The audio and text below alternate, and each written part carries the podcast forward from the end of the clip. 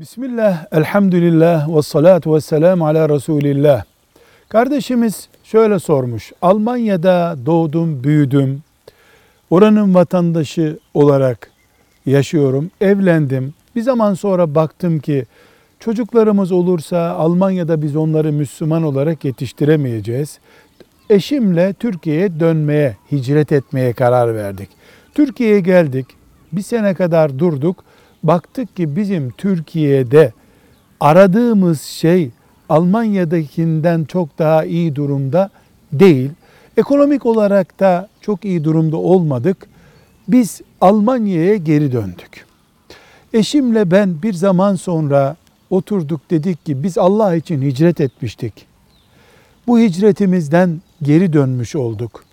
Ashab-ı kiram Medine'den döndüklerinde bir tür münafık olmuş oluyorlardı.